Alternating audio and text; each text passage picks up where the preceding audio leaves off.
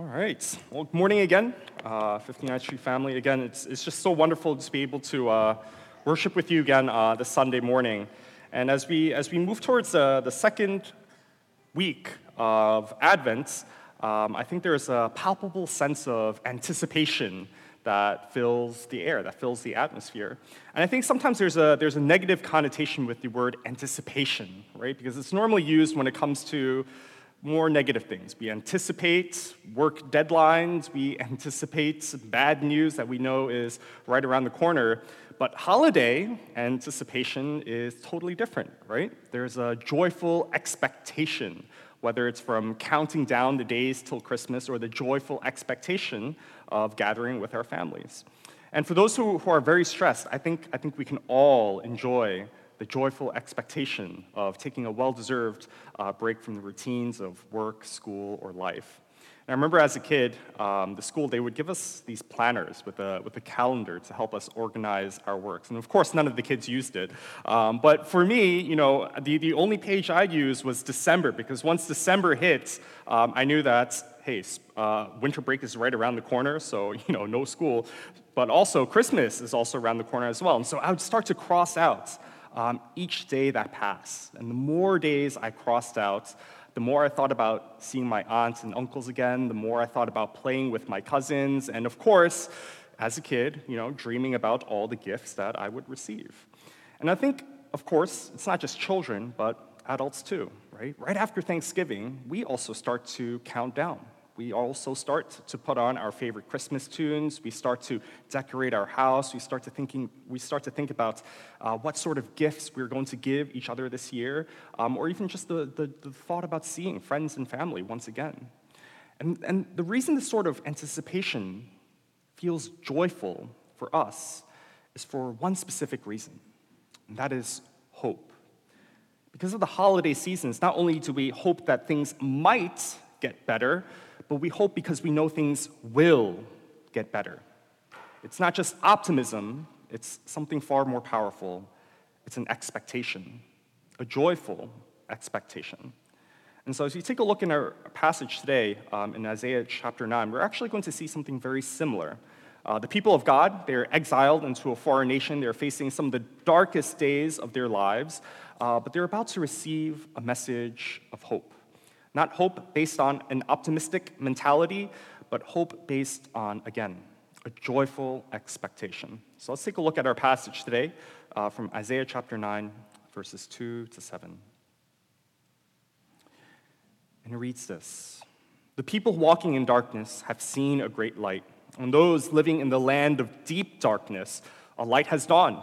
You have enlarged the nation and increased their joy. They rejoice before you as people rejoice at the harvest, as warriors rejoice when dividing the plunder. For as in the day of Midian's defeat, you have shattered the yoke that burdens them, the bar across their shoulder, the rod of their oppressor. And every warrior's boot used in battle and every garment rolled in blood will be destined for burning, will be fuel for the fire. For to us a child is born, to us a son is given and the government will be on his shoulder. And he will be called Wonderful Counselor, Mighty God, Everlasting Father, and Prince of Peace. Of the greatness of his government and peace, there will be no end. He will rule, he will reign on David's throne and over his kingdom, establishing and upholding it with justice and righteousness from that time on and forever. And the zeal of the Lord Almighty will accomplish this. Now, the way I want to take a look at this passage is, is not necessarily from the eyes of an Old Testament reader, uh, but from the eyes of the New Testament readers as they encountered Christ. And the reason I want to do this is because it allows us to look at and understand this passage from a different perspective. You see, throughout the entire Bible, whether we're talking about the Old Testament or the New Testament, there's this constant theme we find throughout, uh, throughout the Bible where we constantly look back in order to move forward. We constantly look back in order to find the hope and the strength to move forward. And we see this all the time, right? In the Old Testament, where God reminds the Israelites to look back, to look back to the Exodus events where God saved them in order to remind them that God is going to save them again. And in the New Testament, even with the celebration of communion, which we'll have a little bit later, it forces us, well, I don't want to say forces us, but it reminds us to look back to the death and resurrection of Christ in order to remind us how to continue to move forward with hope in our lives. And so the reason God tells us to look back is for one simple reason. If God was our Savior in the past, then He is our Savior now and He will be our Savior till the day we die. And so, with this theme of past, present, and future, I want us to structure our sermon by looking first at what Christ has done in the past to fulfill the prophecy that we just read. We're going to take a look at what Christ is doing now in our midst. And finally, we're going to take a look at what Christ will do in the future to bring this prophecy uh, to its final stage. And what I hope, at least, is that by kind of going through each stage one by one, it'll begin to fill you with a real sense of hope, uh, a real sense of optimism, because this type of optimism is not based on wishful thinking, but it's based on the reality of Christ's work. Uh, it's something that we can joyfully expect, whether it's right now in the present or in the future to come. So let's take a look first at the past, what Christ has done. And as we dive deeper in, into the first part of our journey through Isaiah's prophecy, we, we focus on a very pivotal event that Isaiah talks about where he says this He says, The people walking in darkness have seen a great light. And those living in the land of deep darkness, a light has dawned. Now, from an Old Testament point of view, what Isaiah is talking about here is the fact that Israel was living under the darkness or shadow of the Assyrian Empire, which has been conquering nations left and right. But from a more theological perspective, I think Isaiah is talking about an even deeper darkness. I think what Isaiah t- is talking about here is the darkness of sin. And I think it's only through the perspective of reading this verse through the lens of sin does it make sense because for thousands upon thousands of years, even to an extent right now, we are all still living in deep darkness. In Genesis 5, um, this is two chapters after Genesis 3. So, Genesis 3, we have the fall with Adam and Eve. And so, in Genesis 5, there's, there's a very interesting chapter. You read it sometimes, you're like, what's the point of this, right? And it basically goes through the lineage from Adam to Noah. And there's an interesting part where, where uh, it talks about Adam's family line, where it says this It says, Adam lived 130 years, had a son named Seth, and then Adam lived another 800 years for a total of 930, and then he died.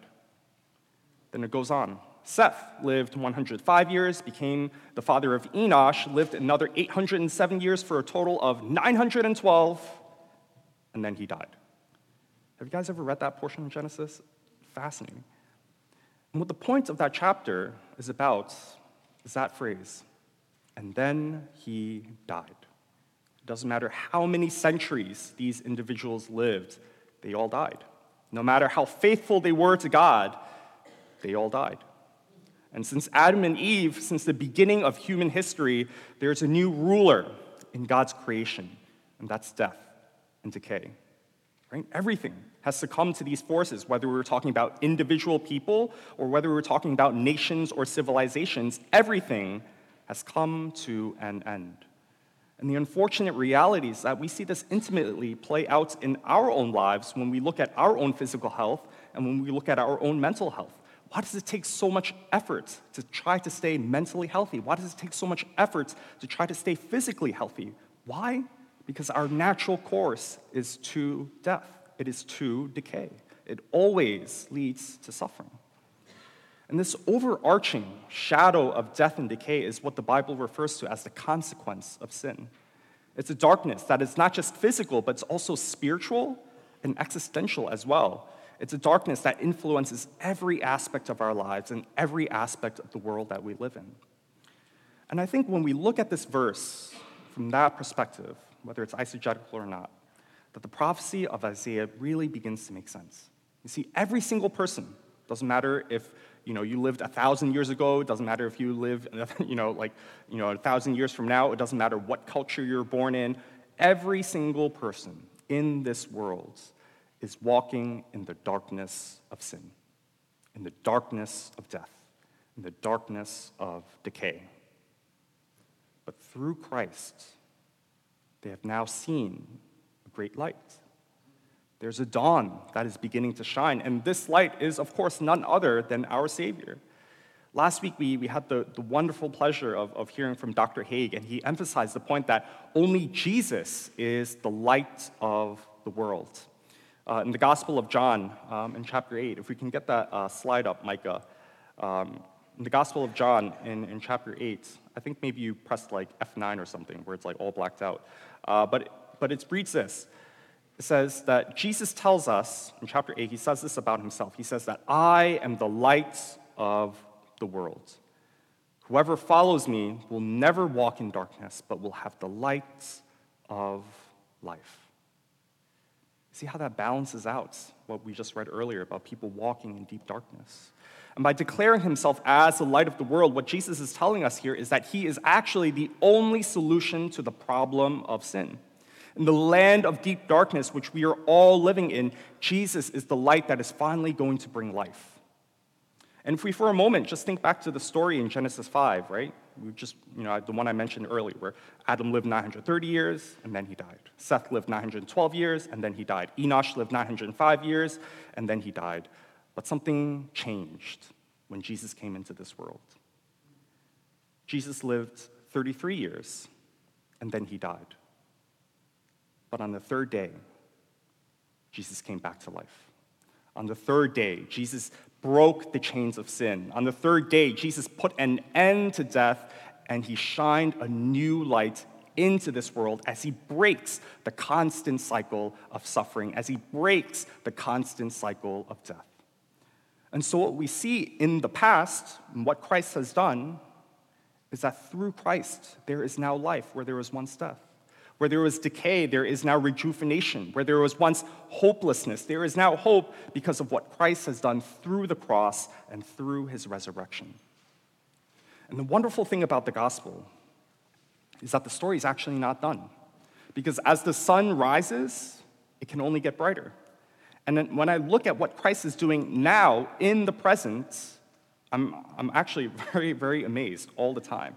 You know, granted, yes, in the present, there are still elements of deep darkness. We still see issues of war, we still see violence, oppression, and abuse, but we also see a different story that is beginning to pop up like little seeds all throughout the world. Historically, Japan has been known to be as one of the least, peop- uh, least reached people group with about only 1% or about close to like 2 million uh, Christians in that nation. In Japan, what's funny is like right now, at this very moment, we're actually beginning to see seeds of revival grow in this desolate wasteland. We're beginning to see organizations and pastors bringing the gospel to the Japanese people, to those who are living in darkness. And for the first time, we're actually beginning to see Japanese people responding positively to this message of hope. In 2019, here in our church, we had a wonderful lady by the name of Ellie Burke, who is uh, Pastor Andy's second cousin. Uh, she served with us here at 59th Street. She helped us uh, with youth ministries. She sang with us um, with worship.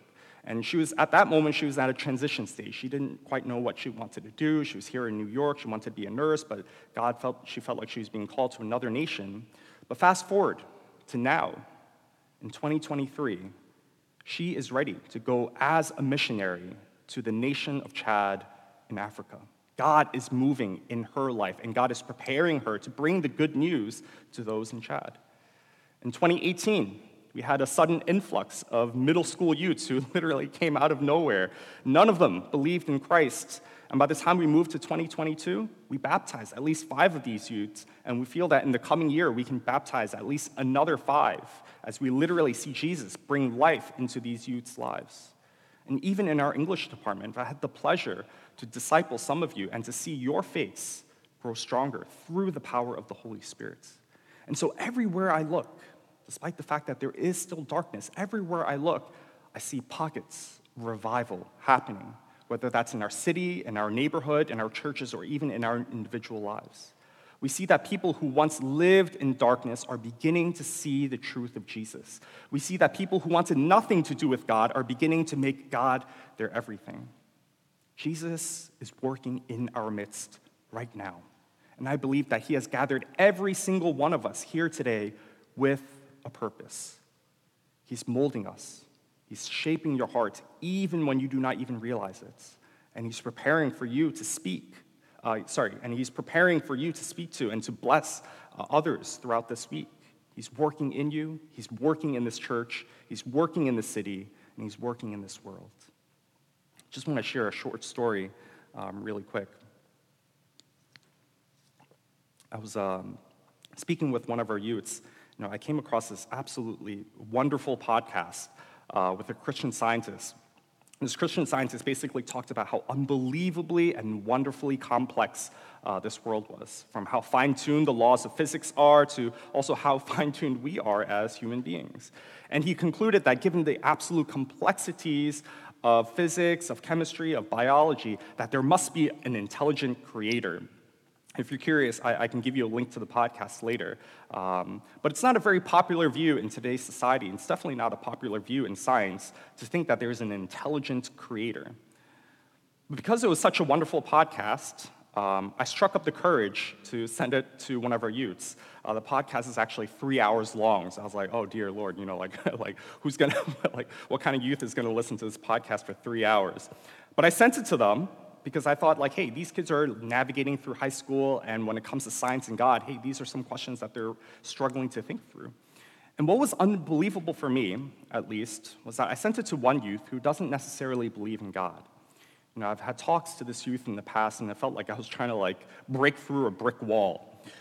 But after listening to that podcast, we took some time, we discussed it, and for the first time, he said this. I almost had a heart attack when I, when I read this. He sent, he sent this to me on Instagram. He said this.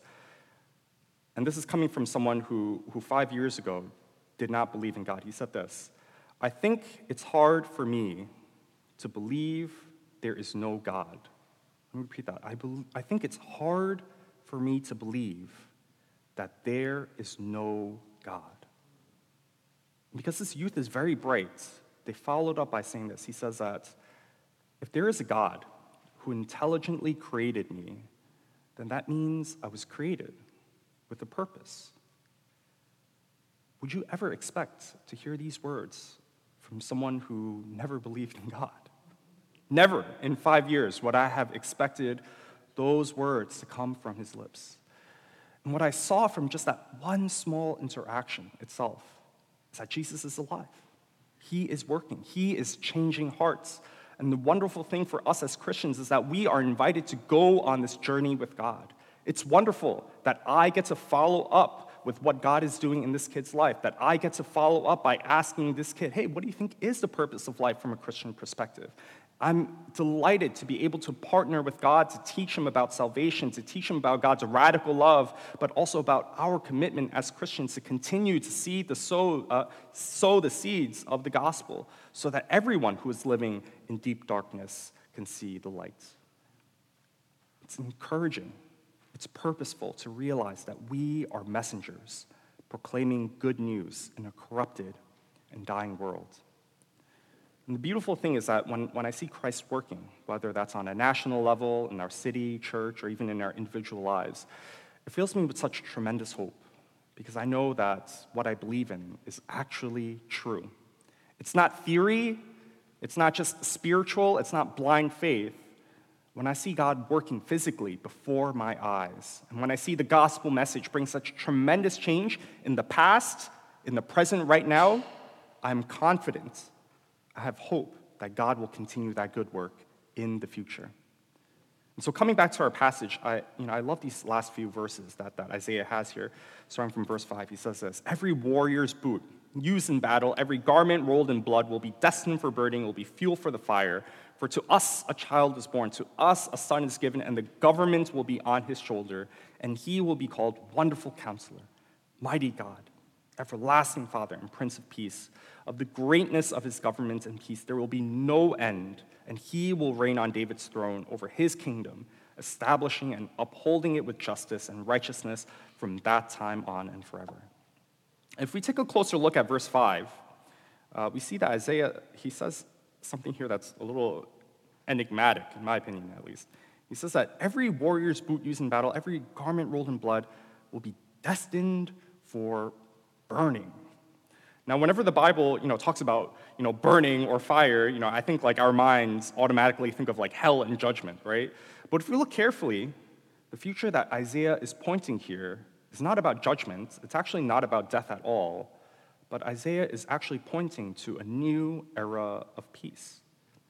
What he's saying here is this everything that is used for war, whether that be swords, guns, missiles, or in this case, boots, all of that will be burned. Every piece of cloth that has been tainted by violence and tainted by bloodshed will be cast into the fire. And why will they be burned? Because we won't need them anymore. What Isaiah is pointing to here is a time when there will be no war, no violence, and no death. He's pointing to a time when we no longer have to make weapons or equipment to kill each other. We no longer have to, we no longer need bandages to treat those who are wounded or cloth to cover the dead. All of these things will be destroyed because we're entering into a new era. It will be a new era of peace where violence is a distant memory of the past. It will be a new era of peace where people no longer fight over land or ideology. Why? Because the Son of God will fully reign here on earth as he has already reigned in heaven. A time when all people will look upon Christ and call him our wonderful counselor, our mighty God, our everlasting Father, our Prince of Peace. As Paul writes in Philippians, it will be a time where at the name of Jesus, every knee should bow in heaven, on earth, and under earth, and every tongue confess that Jesus Christ is Lord. That is for us as Christians, part of the good news. When we look at the violence across the world, when we look at the injustice across the world, when we see how people are still oppressed in this very day and age, and then when we hear this message of restoration, I believe it is truly good news to those who hear it. I believe we as humans, we are tired. We are tired of this endless cycle of suffering. We are tired of spending decade after decade, century after century, and millennium after millennium in the darkness of sin, killing one another, abusing one another, oppressing one another. We're tired of that. We're tired of watching other people get hurt. We are tired of getting hurt ourselves. And I think our Father in heaven, when he looks at the sins of the world, he's just as tired as us. And because God is tired, of all of this wickedness, I am confident that it is only a matter of time until Christ returns to make all things new. He came to us in the past in recorded human history. He's working in our midst right now, whether that's in our lives or in this church, and He will continue to work in the future until He brings His eternal light into this dark world, as he finally brings peace into a world of violence and brings restoration to a world of death. Brothers and sisters, I want to encourage us, I want to remind us that the sun is already dawning. The shadow of sin and death are already beginning to be pushed back. It is only a matter of time. And so, as we come to the end of our sermon, I, I want us to think back. I want to bring us back to the idea that we started with this morning. Christmas Day, it's only a few matter, you know, it's only a few days away, it's only a few weeks away. It's only a matter of time until Christmas Day comes. A day of celebration, a day to be with the family, a day for us to just find some rest.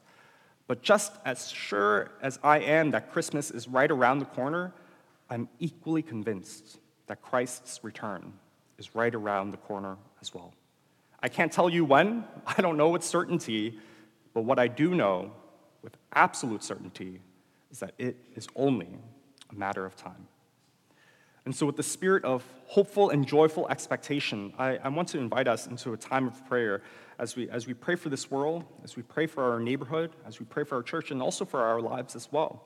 And as we pray, I, I, I want us to pray not just with blind faith, but I want us to pray with, with a spirit of joyful expectation that God will bring light into our lives and into this world. So, why don't we come together uh, for a time of prayer?